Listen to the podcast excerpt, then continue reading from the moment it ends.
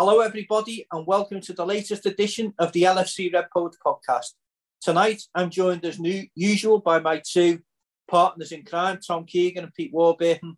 And tonight's special guest is former Liverpool player John Newby, who currently works behind the scenes at the academy. So, welcome, John. So, over to Tom to start off the proceedings. Hiya, John. It, Hi, Tom. So, how did you get discovered when you you by Liverpool, or was there other clubs involved as well? No, I was I was nine years old. Uh, we recently moved from Warrington to Formby, um, and my dad obviously was football mad at the time, and he the, the first thing he wanted to sort out was was finding me a, a new grassroots team, you know, from moving out. So uh, we went and signed for a team called Formby Junior Sports Club, and it, it just so happened that Hugh McAuley, who, who recently just started at, at, Liverpool's academy, or what it was called then, Centre of Excellence, his lad Barry played in the same team, and and H saw me play, and he invited me invited me into Liverpool a, a couple of weeks later. Well, what was the setup like when you got there? I know my my eldest lad is a little bit older than you. He, he went through the same sort of system, but he went to Goodison, you know, to Everton and played at Everton yeah. under um, under uh, under Barry under Terry Darracott and Mike Lyons yeah. and um, Graham Smith. But what was it like at Liverpool? It was it was very basic. You know, in those days there was no big you know flash academy buildings. It was I used to train twice a week. Uh, one night was at Litherland High School, and the other night was at the Vernon Sangster. So we just had a little sports hall, probably about 20 of us in there. Um, you know, we had no kit. We wore our own stuff, our own, you know, there was no academy kit, whatever it was then. So yeah, it, it, it, was quite basic, but it was all we knew, Tom, you know what I mean? It wasn't, it wasn't uh, anything where we went in and thought, oh, it was all we knew. Um, you know, we we were all used to playing football in the streets with our mates and or going down the field or whatever. So the Vernon Sangster and Litherland High School was luxury for us. Yeah, I, I, remember watching the games. You know, when we used to go around, I used to manage kids' football teams, and we go around, and that's where you, you know, like we we'd see the kids, and you'd see the good ones who go, and then they get taken up by the clubs. Could you could you still play for the for, for your local grassroots side, or once, yeah. once you or was that Liverpool? Was you tied up to Liverpool? No, you, you you could do what you wanted. Essentially, you. I'll be I'll be honest with you. Even in them days, we didn't play many games for Liverpool until we were about 13, 14.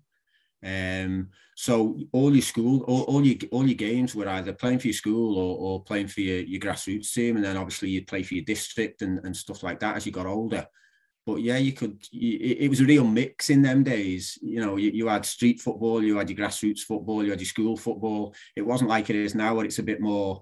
It's a bit more formal. Yeah. Well, Les. So, so John, so you carried on doing that, did you, until you were 13, 14 and such? Is that when you started playing like 11 side games and representing like Liverpool sort of? Because they have all sorts of age groups now from under nines, don't they, at the academy? Yeah, even even younger than that, Les. To be honest, now you know they have what's called the pre-academy as well. So kids are going in there from the age of five and six. Um, then, I mean, I it, if you were a good player back then, you you you kind of played a few years. I remember being a nine-year-old playing for the under 12s at times, and that was what all the all the all the good players did. But yeah, until I was 13, 14, we didn't really play many games for Liverpool. We played probably two or three a year. I mean, we trained, you know, twice a week, like I say, but we didn't play loads of games. And then that changed because then you started playing against the likes of St. Helens schoolboys or Sefton schoolboys or whoever it was. You'd play against the schoolboy districts a lot from the age of 13, 14. Who was your coach at, coaches at that, that point then? Was it the likes of Dave Shannon? Yeah, so we only had three. So all the way through my youth football, from when I joined at nine to when I kind of moved over to, to the first team squad, if you like, when I was 18. My coaches were Steve Heighway, Hugh McAuley, Dave Shannon, just the three of them. Um, which were, were, were they all different? Which one of them do you think, or did they all play a significant part in your no, they all, they all played they all played a massive part, yeah, massive part. I mean, Dave was Dave was kind of good cop. You know, he was the one that he was. Dave was everyone's mate, if you like. Um, H was a little bit sterner, but I mean, Huey's Huey's almost like a second dad to me. You know, I speak to I speak to H that much. Um, and Steve was always the one that you were desperate to impress. You were desperate to impress Steve, and he, don't want to say he ruled with fear because he didn't, but you didn't want to give the ball away, or you didn't want to have a, a touch that was that was bad when Steve was around because you were so desperate to impress him. Um, and I, I always remember when I went back to the academy and I was I was uh, working at the academy only probably about six years ago, and there was myself, there was Michael Yates, there was Phil Charnock, and obviously you'll know you'll know Charno from playing for the first team as well. Um, and Steve put on a coaching session for the under 14s, and he wanted a few coaches to join in. So myself, Yatesy, and Charno all joined in, and I was 37 at the time.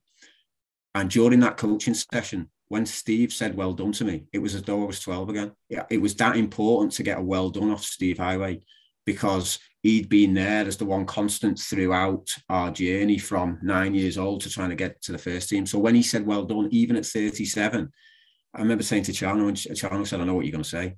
And, you know, we, we both nodded. And it's unbelievable, really, that he still had that effect on us, you know, so, so, so later on in life. He's incredible, wasn't he, Steve Heighway? You know, when he was so well respected and and so well feared. You know, like you look at, at at the players who were there at the time, and everybody spoke so highly of him, didn't he? He was an amazing coach. Yeah, am- amazing coach and an amazing person as well. Um, you know, the standards, the standards that he set right the way through. You speak to any boy that has been in his presence for, you know, a few years in that youth setup, and every single person still whether Steve released him or whether he, he signed on, on good contracts or whatever, everybody still has unbelievable respect for Steve. Yeah. Go on, Pete. Uh, well, I was going to ask more or less the same question because I was going to say, with no disrespect to the other two coaches, you look at Steve Heighway and he's still so we still sing about him on the Kop, don't we? You know what I mean? He's he's that type of player. But I was going to say, at what age did you sort of make the step up, John, to, you know, prior to just going in the youth team? At what age was it when you were you know, the, they obviously it, it, must be tough as a kid growing up because along the way they lose they lose quite a few kids, don't they? They you know they obviously keep the, the cream. So at what age was it when you started sort of getting into that sort of squad that played in the youth cup final? You you, you can you sign schoolboy or you can sign schoolboy forms on your 14th birthday, or you could, sorry, back then. So I signed schoolboy forms, and that kind of ties you in then until until basically the end of your your GCSE year at school, you know, whether you're going to be offered scholarship and, and that kind of thing. I remember going through a year, probably under 15, where I really struggled. Everyone else had grown and I hadn't really grown. And I found it really, really tough. I then started going through a little growth period and I became really flat footed. So I went from being unbelievably quick, which was my biggest strength, and all of a sudden I felt like I couldn't run. I was running in treacle because I was going through this this period of growth. So under 15, I really struggled. Um, but then I got into under 16 and I got through that and and everything just kind of seemed to, to click in place. And then obviously the you know the youth cup squad came a year after. But um, yeah, probably only for me, you know, only from probably under 16 that I start to think, you know what, I, I have got a chance of you know getting a scholar or getting a YTS back in those days it was called. So yeah, probably probably under about 15, under 16 for me. John, was the YTS back then just the same as like anybody else who's on YTS, where it was like about twenty three fifty a week, but you ju- you were just doing it what everybody else would love to do and playing football is your sort of employment on the YTS scheme, so to speak. Yeah, I think I, I think the I mean I I never signed a YTS. I was offered a YTS, but my mum was a teacher and she was massive on education, and she won. The, my dad was desperate for me to sign a YTS. My mum won the battle, so I stayed at school for two years and did my A levels and carried on training twice a week at night. And I used to get one day off school to go in. But yeah, the YTS, from from what I remember, the lads talking about the YTS was about 40, 43 pound a week, I think they go, something like that. Right. Because because when I was younger, like I first left school, I know I'm, I'm a lot older than you, but but like even then it was around about 23, 50 a week YTS. And to think that, you know, at the time that there was people like you were lucky enough to be able to, you know, to do that playing football. It's just a little bit, you know, mind blowing really, where where we were like on on schemes and all sorts of things like that. So so so so when you left when you left sort of college then or, or sixth form whatever it was yeah. at school, did you get then offered an apprenticeship or something at Liverpool? So I got offered uh, a YTS, uh, but I turned that down. And then during those youth cup years, right at the end of the the second, uh, so I did I, another two years. So I, on my 18th birthday, I was I was offered a pro, which I, I signed, but then obviously I didn't take that pro up until I left school about six months later because I was uh, my birthday was in the November. So in the following May, my professional contract started. Yeah. So how, how long was that for, John? Would that be like first one was a year? First one was a year. Yeah, you signed a year. You signed a year. Uh, nowadays, a lot of boys when they're offered YTSs actually get offered a pro with it. So they get they get offered uh, a, what they call a two and a one. So a two year scholar, one year pro. But back then, you were offered a what you got a one year pro, and you had to make sure every year that you were you were doing the business. Otherwise, you were you you know you were out the door. It's a so, very competitive. It's a very very competitive feel, that John, isn't it? Really, you know, to make it as a professional footballer. Oh yeah. You know, you're under you, you're you're in competition with so many young lads around you at the same, and you're all fighting for the same thing, aren't you? To stay for the next for the next year. Yeah, partic- particularly in a city like Liverpool. You know, obviously other cities may be different, but for me, Liverpool is a city that lives and breathes football. So every kid wanted to be good at football. So when you when when you were a, a YTS or you were a first year pro, whatever, I always thought in cities like Liverpool and cities like Manchester, you were you were really up against it because you had almost the best of the best. Because everybody in those in those days and everyone in those cities wanted to be a footballer. It so uh, so how did your date and routine change then, John, from the time you sort of signed your first sort of proper contract with the club. Were you were you then training full time, and what was like your daily routine like then? Yeah, so between sixteen and eighteen, my routine was I went to I went to college, went to school, and then on a Monday and a Thursday I trained with the under 16. So I was training down, and then then I'd get a Wednesday off school and go in and train with the YTS lads. Once I signed professional, that was it. You're in Monday, uh, Monday to Friday. You're training all week. There's no, there was no college. Like when the boys were YTS, they would, they would go to college one day a week on a Thursday.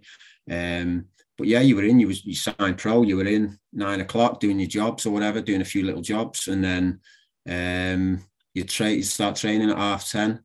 You train till about twelve, half twelve.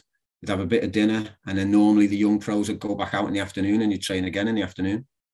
Wow! Did you did you have to clean any of the first team players' boots at that point?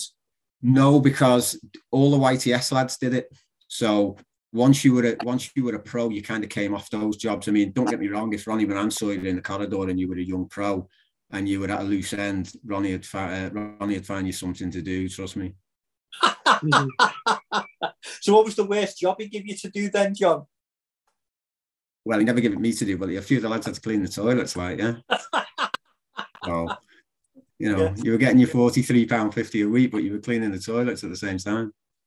God, I don't know.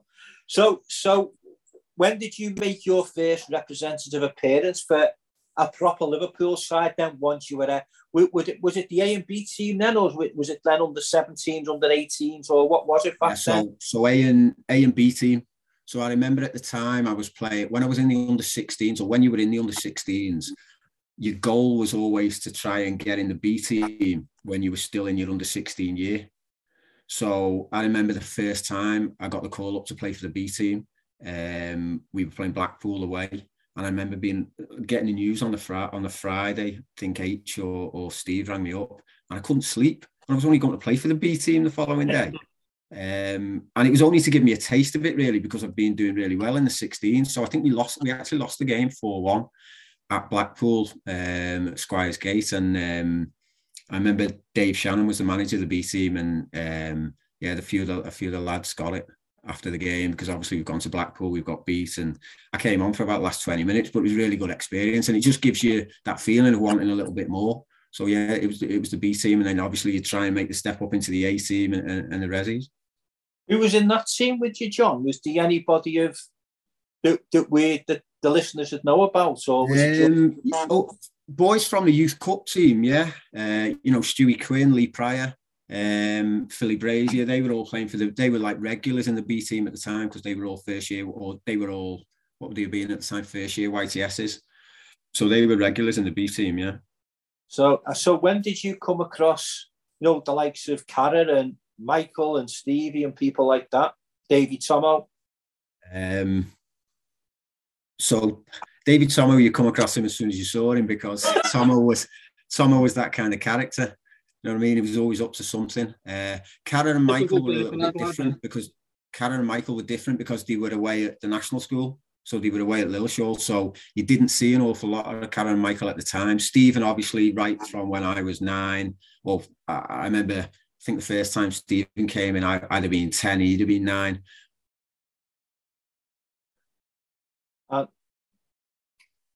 So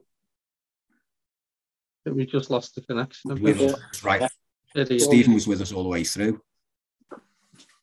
Has mine gone off there, Les? You went oh, off for a second, John, yeah. Yeah. Back on now. Go on. I don't know, yeah. Yeah.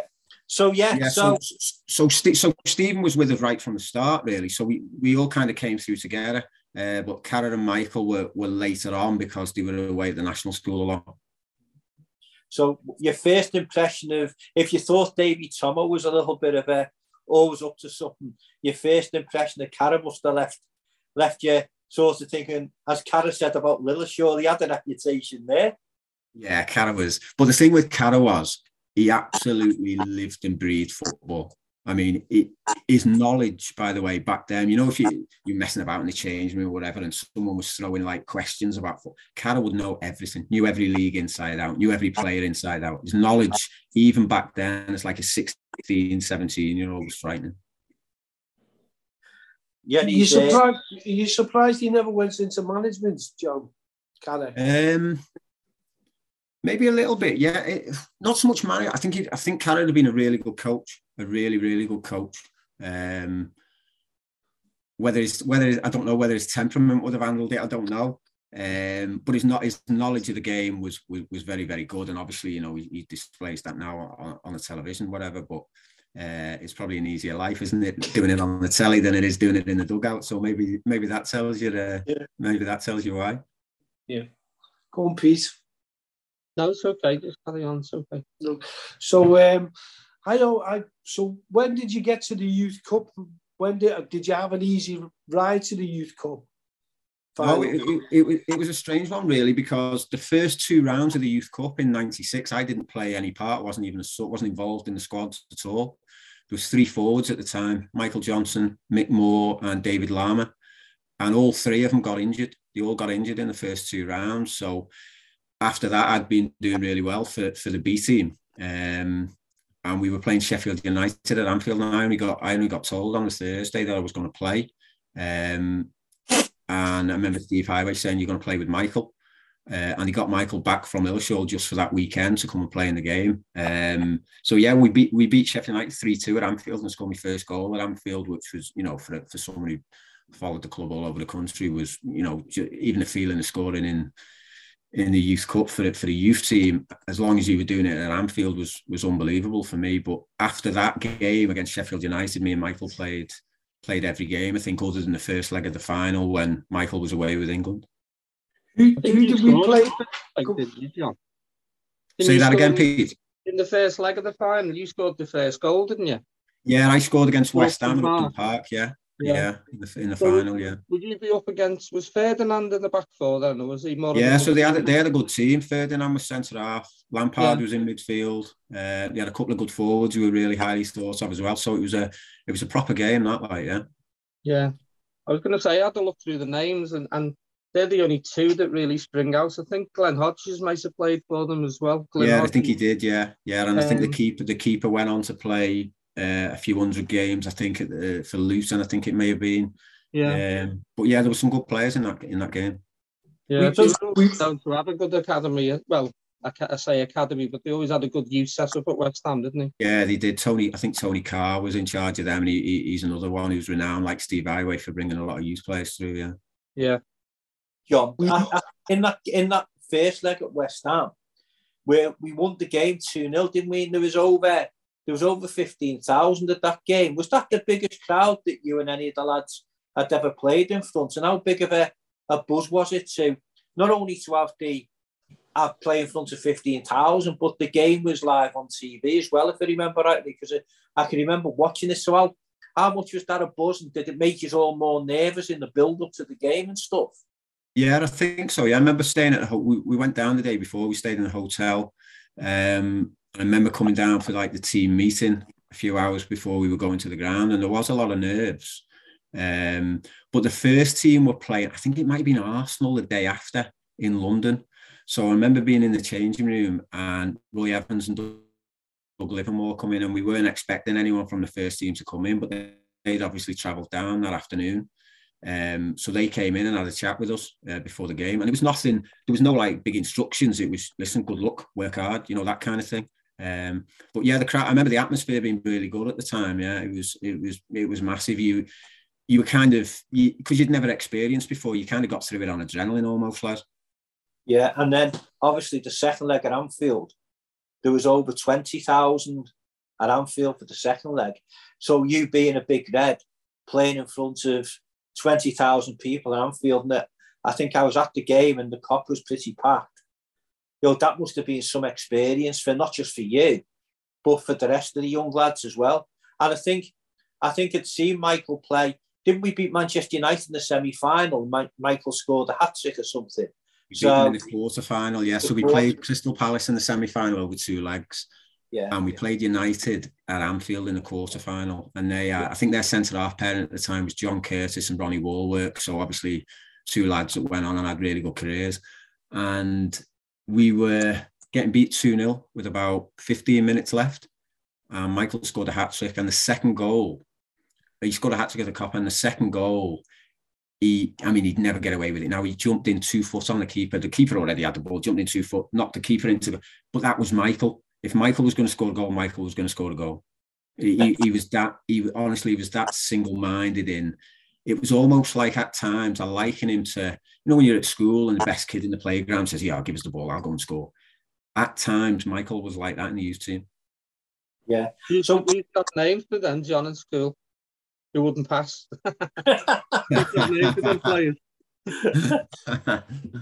so going back to the final then, John, what was it like, you know, to to you know, especially for you know, for a dyed in the wool red like you who still goes the game now, you know, with with your lad Josh. What was it? What was it like then to sort of walk out to Anfield to a pack Kop and to, to actually lift the, and it was the Youth Cup for the first ever time in our history. Don't forget. So that yeah. must make you feel, you know, that you, you you're part of history in a way, and all those lads were who were part of that that team and squad. Yeah, uh, as because you've, like I say, because or like you say, because you've been a supporter, it, it's all at times it's almost it was almost surreal. It's like you're playing on Anfield, but most weeks I'm I'm sat 50 rows back there you know, watching and singing and uh, whatever. So, yeah, it, the experience. I mean, it's something. I suppose it's for the for the big players who go on and play 500 games. I suppose you become almost like immune to it. But yeah, it's even for with 20,000 at Anfield. It's you know when you're wearing that shirt and you've got that badge on your chest. Uh, you know, I know it's a cliche, but it's yeah, it is. It's unbelievable.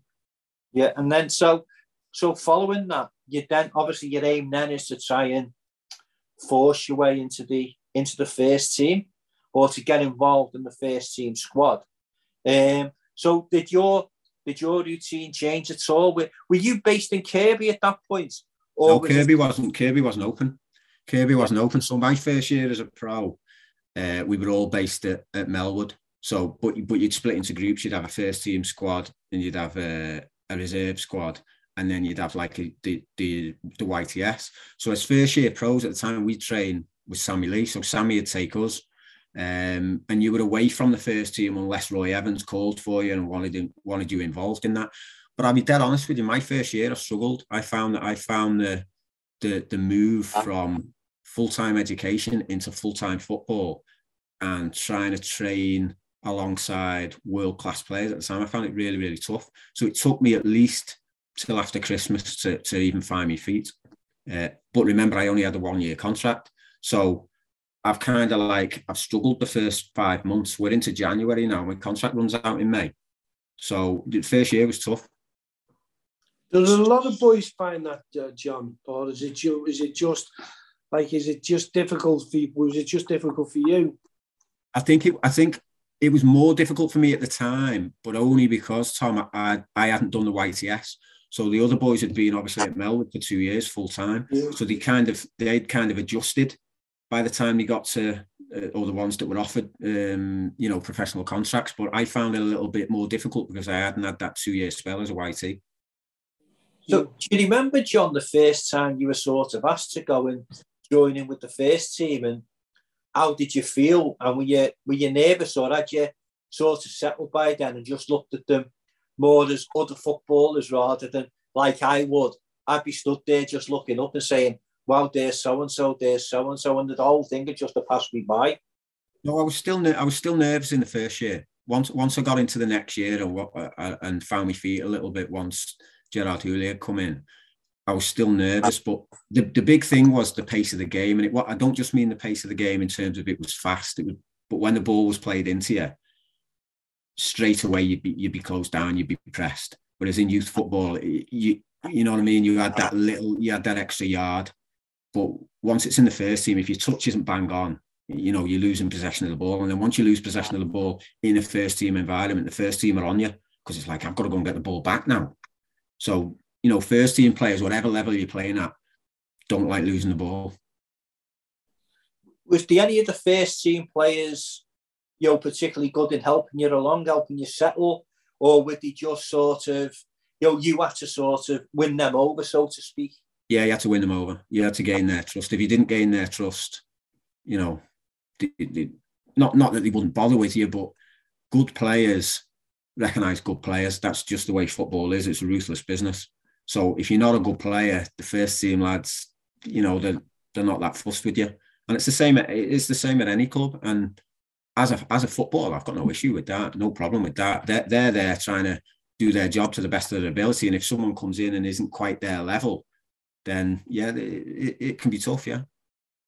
John, you you were at Liverpool till about 2001, but in, in that period you went out on a, a few loans, didn't you? Did that sort of toughen you up going to the lower leagues where, you know, the the usual thing they say is you, you come up against uh, big centre halves who like to kick lumps out of kids. So I'm assuming that education suffered you up when you went to the likes of Crewe and Sheffield United, like.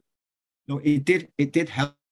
But the big thing was in those days, before I even went to those clubs, you had the reserve league. It's very, very different now. The under 23s league or the under 21s league now. There aren't obviously many of the old pros playing. But back then, when you're playing Newcastle and when you're playing Leeds and you're coming up against David Wetherall, who's at Leeds, and Steve Howey's playing for Newcastle in the Resies and stuff like that. So you're playing against really, really good players in the reserves back then. Whereas it's a little bit different now. It's it's all the young pros are playing.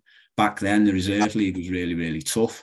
And yeah, at times in the reserves, the, the first team players, if you like, or the big heads, as Ronnie, as Ronnie Moran would call them, they could go through they could go through the motions and play in third gear at times in the reserves, but you were always up against tough players.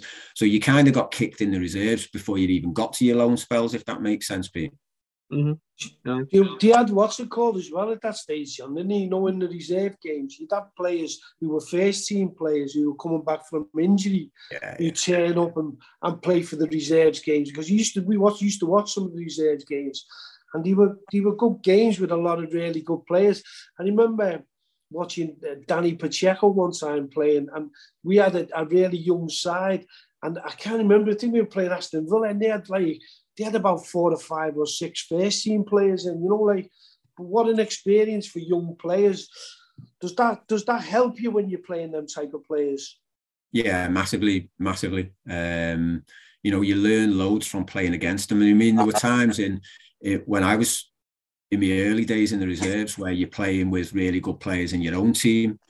Um, but I think you often got more out of playing against them. It, you know, it was it, it was tough. I remember playing against. Don't know if you fellas will remember him. A, a Leeds centre half. He was an absolute giant man mountain called Robert Molenaar.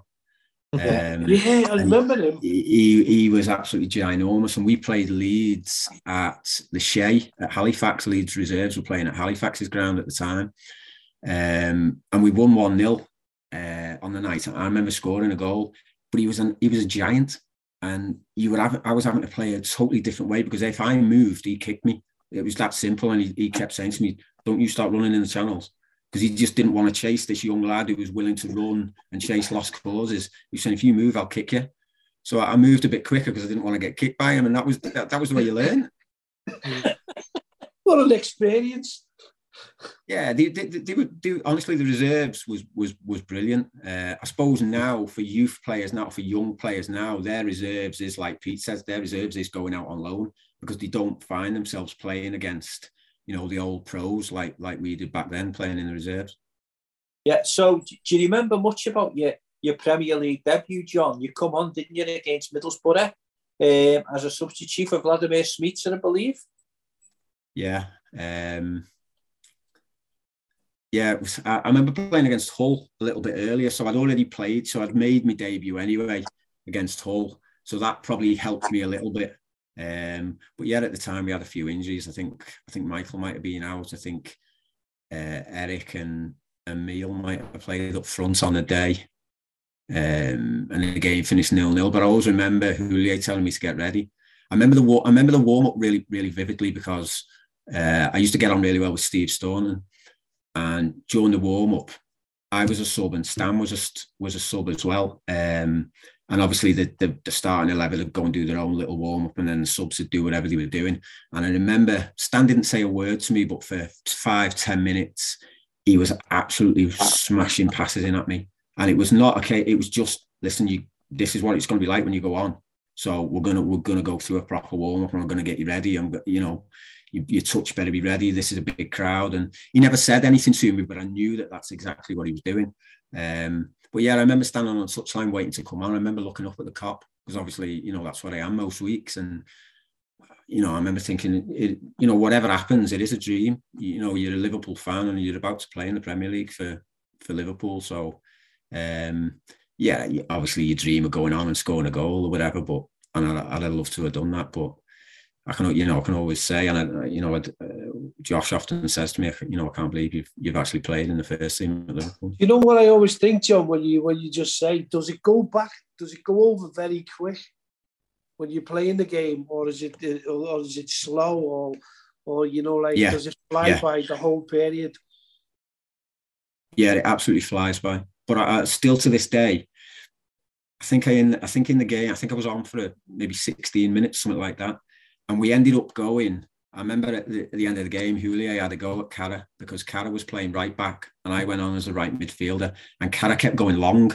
He kept going long a lot because I think I think Eric might have been on and he was he was thinking maybe you know Eric can get a little nod down or whatever. And Carra uh, Gerard Houllier in the game afterwards said, Carra, you're playing too long." And uh, so I only touched the ball six times, but I can remember every touch. I can remember every touch. Yeah, every touch. I remember, I remember my first touch in, in playing inside the pitch and, and playing a left footed pass to Didi Hamann. I can remember everything. Yeah. Yeah, but yeah, you mentioned Hull there. You you did make a goal for Karl-Heinz Riedle, I think, against against Hull, didn't you? In the in the league yeah. Cup. Yeah, last minute. yeah. Well. Yeah, I remember Tomo. Tomo played me in down the right, and I got to the byline and just uh, stood one up at the back post, and he didn't miss many with his head, did he, Karl-Heinz? Let's be honest. No. Um, so yeah, great great memories. You know, to to to have a, a, a, part, you know, like have an assist or a goal for the first team is brilliant. So yeah, it's uh, really good memories. I say, want to I want to sort of thank you a little bit now, John, because during that time you were also helping coaching the supporters club team that we had from the Merseyside branch, and used to turn up for um for every training session that we used to have on a on a Tuesday and you become joint manager with myself. And I know not, not a lot of the lads might have ever sort of mentioned this to you because you just blended in with just one of the lads, but they so much appreciated your input and they, they so respected you because, you know, you were coming from, you know, Liverpool at the academy. And you were, when I look back at those days and we used to play on Botanic Park, there's a lot of people used to watch us play and and they used to think that a lot of because we had our team was playing open age football, and a lot of our players were like between the ages of 16 and 20. We had a few older ones. But they used to say that we'd come to the academy. And I think a lot of the credit for that goes to, to you and your dad, your dad come down as well. And, you know, by showing them what to do in the training sessions. So did you enjoy doing that as well? Yeah, because I was just football mad.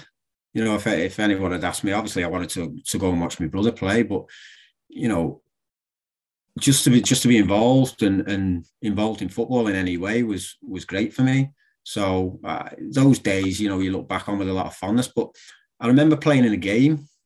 Oh, I, was remember, that up for you. That's the, I, remember, I remember playing in a game. So I'll tell you the story on that one, right? So me, me first year as a pro, at the end of my first year as a pro at Liverpool, the academy was being built. So the the young pros of YTS had really had nowhere to train. So it was the season that pre-season that Gerard Houllier came in as joint manager. So Gerard Houllier and Roy Evans had made the decision, right, we're just having the first team lads. We're not having anyone else at Melwood. So obviously to let, you know, Gerard Houllier assess his squad or whatever. So we went and trained at Mather Avenue playing fields uh, near Aigburth. So we were away from Melwood. We weren't involved with the first team at, at all. And at the time, youth football had changed, so there's no A and B team. A and B team had been scrapped, so it was under 17s, or it might have been under 18s, under 19s, under 17s and 19s. I think it might be. But there was me, there was Tommy Culshaw, and there was Danny Williams, and we were all too old. We couldn't play for any of the teams at the academy or at the, whatever it was called then. So we had no games. So we train all week. Houllier didn't want us in the reserves at the time we'd train all week, we wouldn't have a game. So on a Friday, the lads that were playing in the 17s and 19s would do a bit of team shape and you'd finish about 12 o'clock. And you, McAuley, would keep us three back and we'd just run on a Friday afternoon. It was like six weeks. Yeah, I've not had a game you know, I know I'm a, I'm a professional at Liverpool. I've not had a game. So I remember turning up on the Sunday to your game and I pestered you and pestered you. And I said, let's just throw us on there. And you were like, I can't put you on. So you're a professional at Liverpool. I said, let's, no, no, no, no one knows who I am. Just put me on. I remember going on for 20 minutes at the end of the game. Yeah. And I'm saying to your dad, Jim, you've got to stop him. You can't let him go on. Because I said, if he gets injured here, I said, I'll have Brian Hall. Oh, I'd have got the and I'd have got the sack. Yeah, my contract had been ripped up. I know that, but at the time, you're not thinking. You just want a game of football. Yeah, and I, and every time you touched the ball and anybody went near you, know, I was turning away, and I, I was so glad when that final whistle went and uh, you walked off in all in one piece. I thought, I just hope no one ever finds out. And uh, I, I, listen, I enjoyed myself. I scored a goal. I think I was yeah. made up. Yeah, you were. It just showed you as well how how sort of streets ahead you were of everybody else as well. We thought like some of the lads were good until they seen you playing in that in that same team for 15, 20 minutes at the end. Your dad kept saying to me on the line, he said, kept saying to me, Les, what have you let him go on for? And I said, How could I? You're his dad. Why didn't you stop him? He says, You're the blooming manager. I said, But he's joint manager. So you should have dragged him off. he said, ah, you know, your dad was. We like, got away with it. We got away yeah. with it. Yeah, but no, thanks for that, John. It was a, it was an unbelievable two years we had, um, and if you remember, it culminated with the with the lads playing a game at Anfield, and yeah, yeah, I remember lost, brilliant experience for them. Yeah, we lost one 0 and, and uh, you know that'll that'll live with with us all, you know, for mm. forever and a day. And then, so we'll go back on now to your to your career. How difficult was it to sort of make the decision to to leave Liverpool as a as a sort of as you know you, have said you know you're dying the wood red you know you, you go every game. And all of a sudden was it easier because you were you were looking at it more as a football and, and come a little bit detached if you like? Yeah definitely. Um obviously I'd been to Crewe. As Pete said I'd been to Crewe I'd been to Sheffield United. The loan spells hadn't really worked out. I don't think in the I think I played I started five games for Crewe. I started three games for Sheffield United, and I didn't start one game up front in any loan spell. So I knew that, you know, at the next place that I went to had to be the right the right move for me. And I remember I came back from my loan spell at Sheffield United, and then I was playing in the reserves, and I'd had a couple of chats with with Gerard Houllier about about my future, and we signed Jari Litmanen, and it's like, okay, at the time Jari wasn't was was was past his was past his peak, if you like. But probably two years earlier, he'd been one of the most sought after strikers in, in European football, and was signing Jari Litmanen. we already had Robbie. Robbie was there, Michael was there, Emile was there.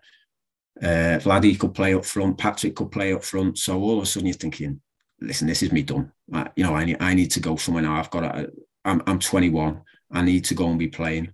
Um, so it wasn't when, when I got, I got told uh, I played for the reserves at Aston Villa. We played uh, at Villa Park. We won 4 2. And I knew that there were a lot of uh, lower league clubs going to watch the game uh, because they knew that I was available for certainly for the loan spell. Uh, and I did really well in the game. So I knew after the game that there'd be a few uh, that would probably want to take me in, you know, in the lower league. So I remember the following day, uh, Gerard Houllier asked to see me. And he said, listen, he said, Bury and Wrexham both want to take you on loan immediately. The choice is yours where you want to go. But three weeks earlier, Bury's manager, Andy Preece, had, had given me a, give me a ring and said, listen, we're, we're in dire straits. I need I need a forward. I need someone who's quick. I need someone who's going to run behind. Um, so because he'd rung me and I'd already spoke to him and he told me I was going to play up front, I was all, I was always going to go to Bury. So I remember getting back to the changing room because I'd, cause I'd been in with you and, and, Phil Thompson for quite a while. There was no one else left. Everyone had gone.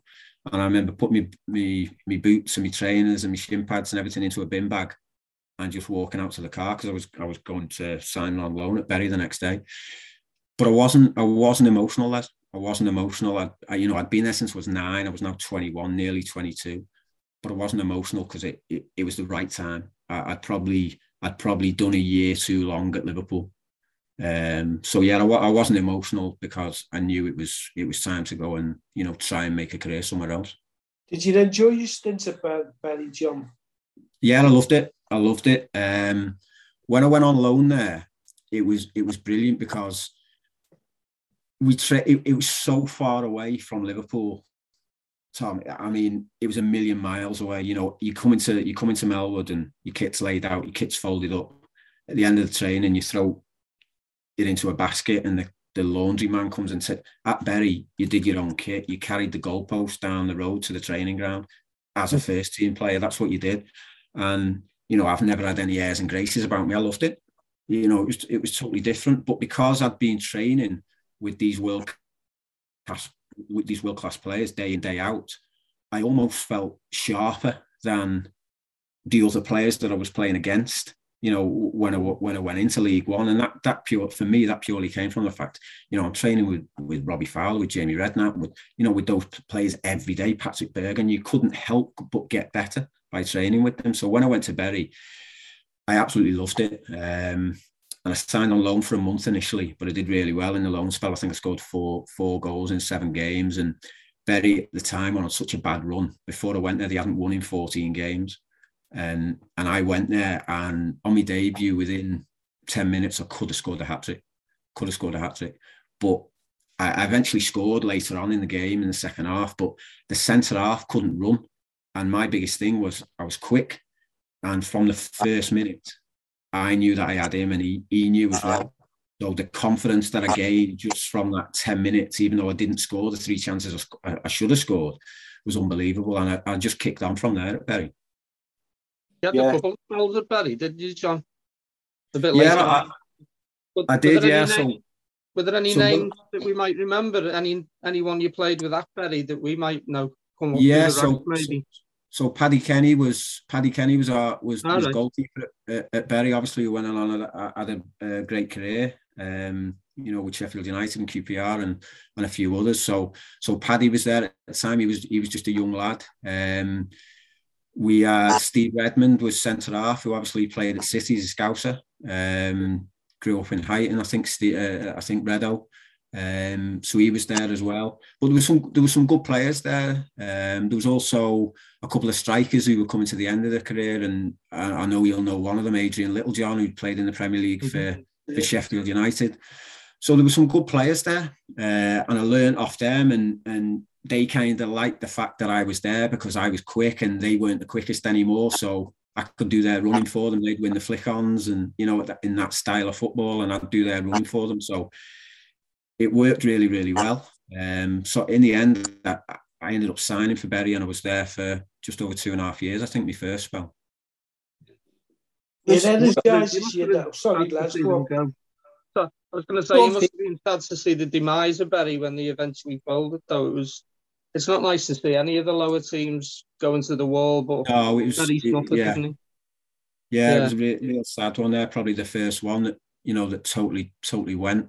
Um, Yeah. You know, and I, I mean, I, I live in Bury now. Just um, you know, my wife's from. The kids were born in Bury as well. So yeah, it's a, it's a club that's close to my heart. To be fair. Right. Was Bury is Bury the club that you that is closest to your heart after Liverpool? Is it John of the of the clubs you played for after you left us?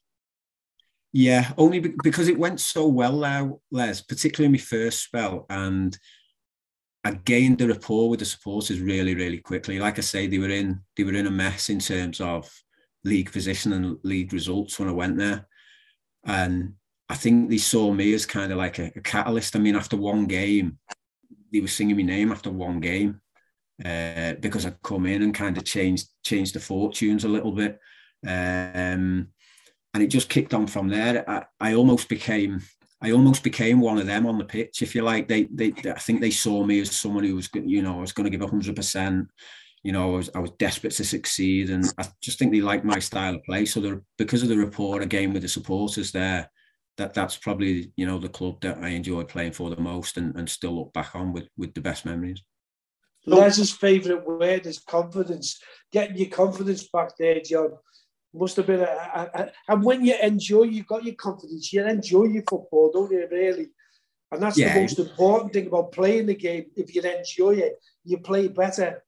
Yeah, I, I, definitely. Um, football's a strange one though for me because you know when you're playing in the game, as a footballer, you're not you're not enjoying it. You enjoy it afterwards, if that makes sense. So as soon as you come off the pitch, you can be satisfied with what you've done, or you can you think you look back and you think, yeah, do you know what I enjoyed it? But you know when you're in the game, Mm. all you do you're so focused on on what you're doing, and so yeah, it's um, it's it's a strange industry at times when you you know when you you you're viewing sometimes as a fan one minute when you're watching Liverpool, but then when you're playing, you've got your your, your players head on kind of thing. So yeah, it's difficult. John. So so what after after you sort of your second stint at Bury, you, you went to a few more clubs and then eventually decided to hang up your boots. I'd take it that at, during that time you were you were taking your coaching badges because you eventually didn't you started to coach at the academy? Yeah, so I took my first coaching badge, I think when I was at Bury the second time. So it would have been about 2006, something like that. Um, but I didn't I didn't actually go back to, to our academy until 2013. So I went back there as a as a part-time coach, um, coaching the under nines at the time, you know, the real babies. Um, but yeah, I started my coaching badges whilst I was playing, like a like a lot of lads do, to be fair. Yeah, and then obviously then you know there's a lot of some some most people know some won't. You then suffered a, a real life changing illness. So if you'd like to sort of elaborate on that a bit more, John. Yeah, so I, I, I got towards the end of my career and I was I was playing for I'd never had any you know any problems or anything during my career. I had operations on knees and Achilles and and that kind of thing, but you know nothing to do with your health. You you know you expect the, the odd operation with with with those kind of things when you're a player.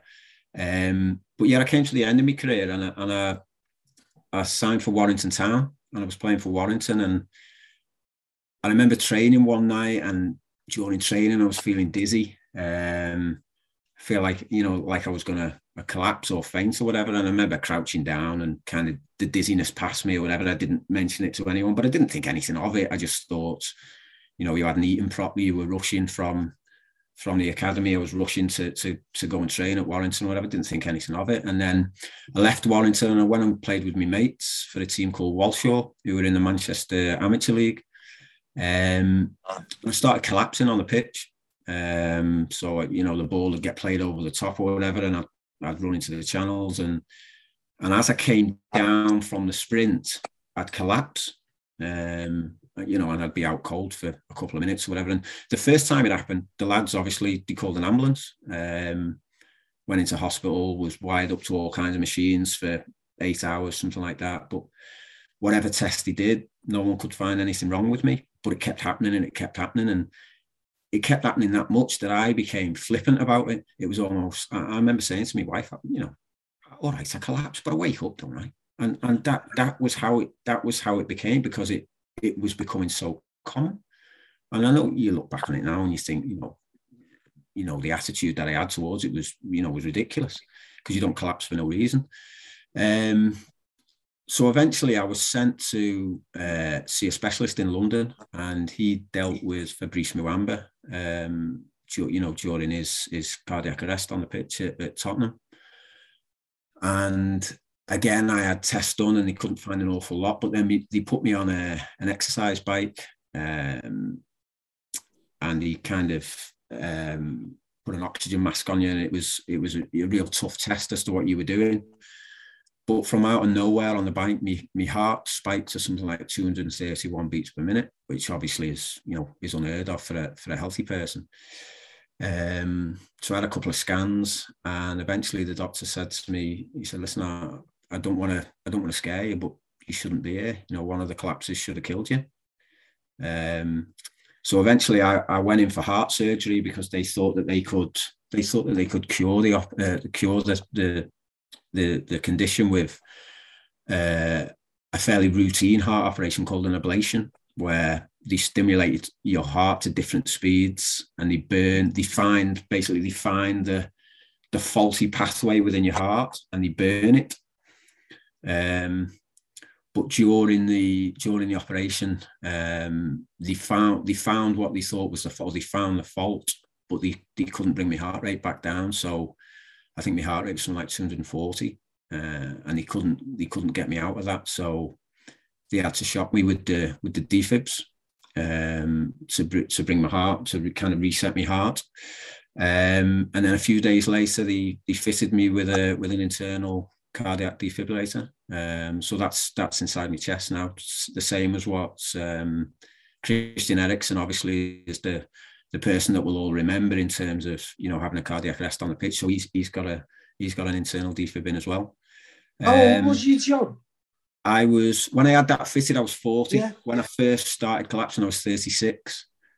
Um, and what the doctors what the doctors think it, it is was that I've trained my heart to such an extent from from all the, the running and the, and the high intensity sprints that I've actually damaged my heart. So I've got a condition called exercise induced ARVC.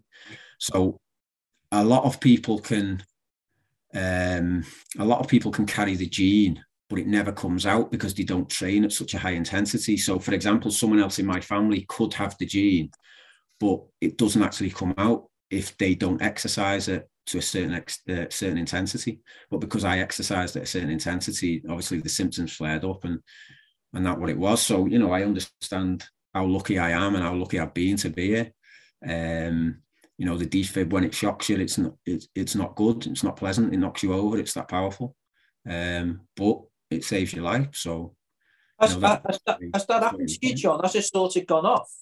Yeah. So it, I haven't had a touch wood. I've not had a shock for I've not had a shock for about three and a half years now. Um, I mean, it, it, it, acts as a pacemaker every day, and I feel it pace me every day, just like you know a, a normal pacemaker, uh, which is you know it's you feel it, but it's no big deal.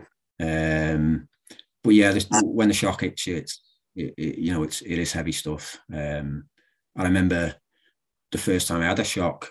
I remember looking around because I thought I thought someone had, had hit me over the head with a baseball bat. That was that was my first thought because it knocked me to the floor. And then I, I'm, I'm turning around to react to what I or who I thought had, had just hit me, and it dawns on you, you know, life's changed. This is this is this is the new life. Um, but you you cope with it. You know, you're like anyone. You you're adjusting, you adapt to to what's going on in your life. And I'll always say, and I, am not being flippant about it. There's there's people far worse off than me.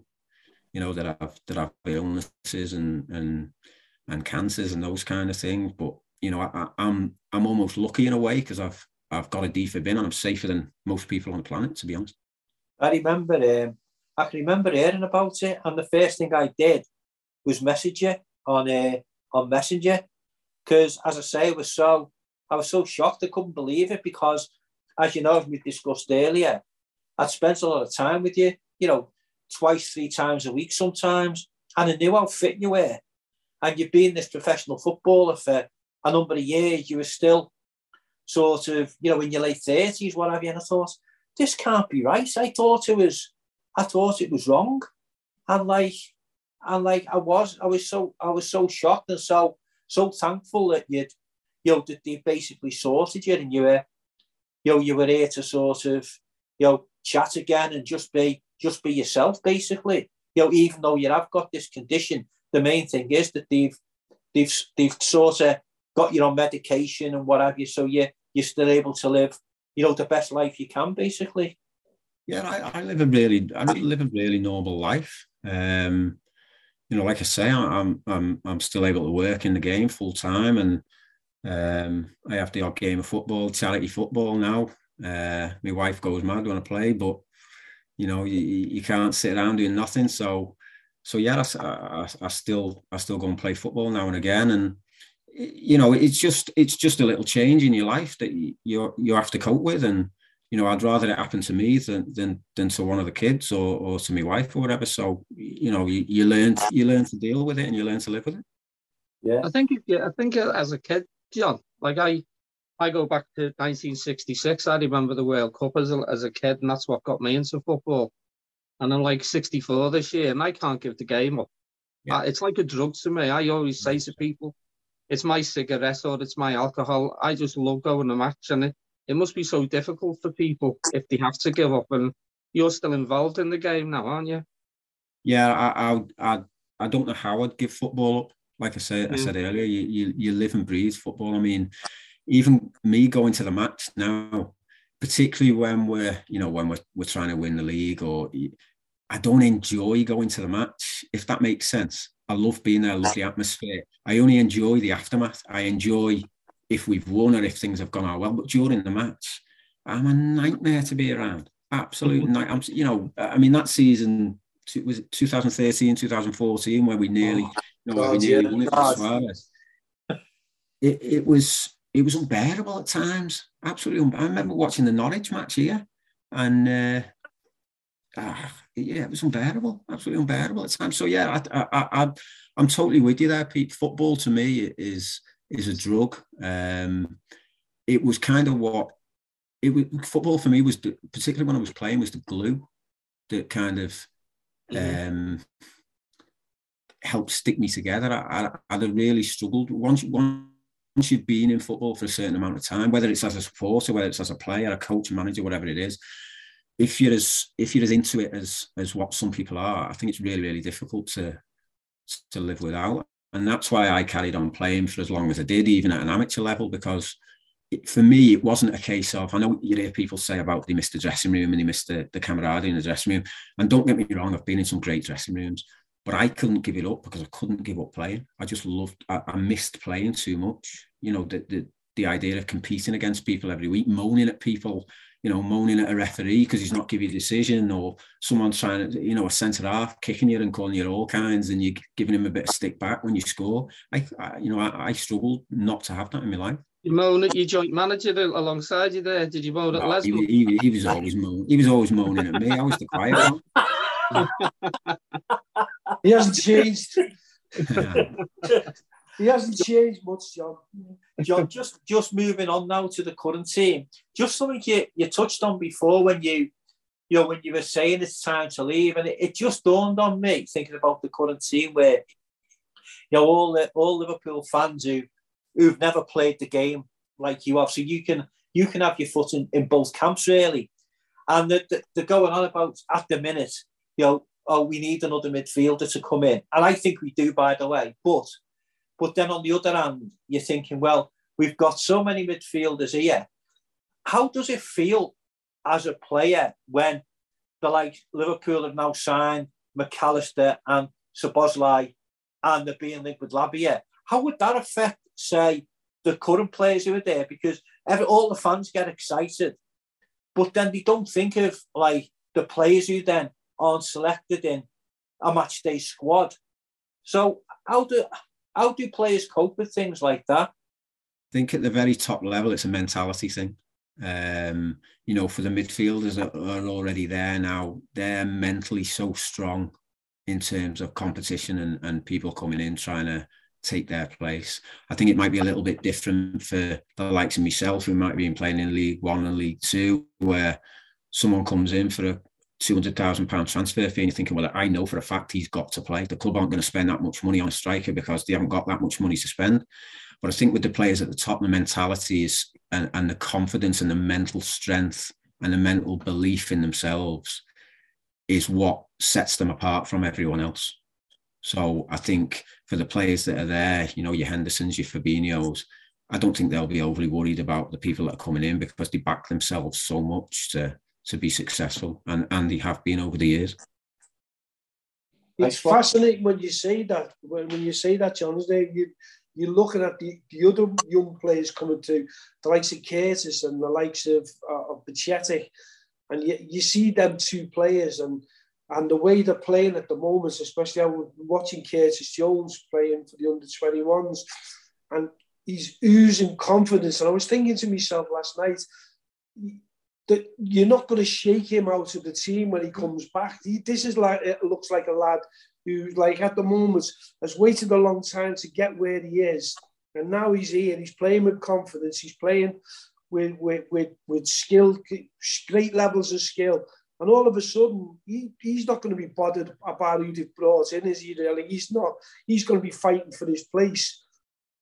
Yeah, absolutely. You know, his his form at the end of the season was outstanding. You know, the goals that he scored, and um, but he's he's he's got unbelievable ability, Curtis Jones. Um, certainly the ability to play at the top top level, without doubt. So I, I just think as a club, it puts us in a, real good place at the minute because competition for places is massive. That's how teams over the years, the top teams, you know, when Man United were going through their their their glory years, if you like, that's how they were so successful because they always had people waiting to come in who were as good as the people who were playing in the first place. And I think it puts us in a really, really strong position with with the players that we've we've signed this summer. Are you optimistic for the coming season, John? And do you think would, would you be happy to go on with the squad we've got, or do you think we need a one or two more just to sort of you know make us that little bit little bit extra competitive after what happened last season? I'm really excited about the two signings that we made. Um, obviously, I don't know too much about um, the Hungarian player, but in terms of the clips and the footage that you see, you know, the videos, he looks like he's got some sensational attributes.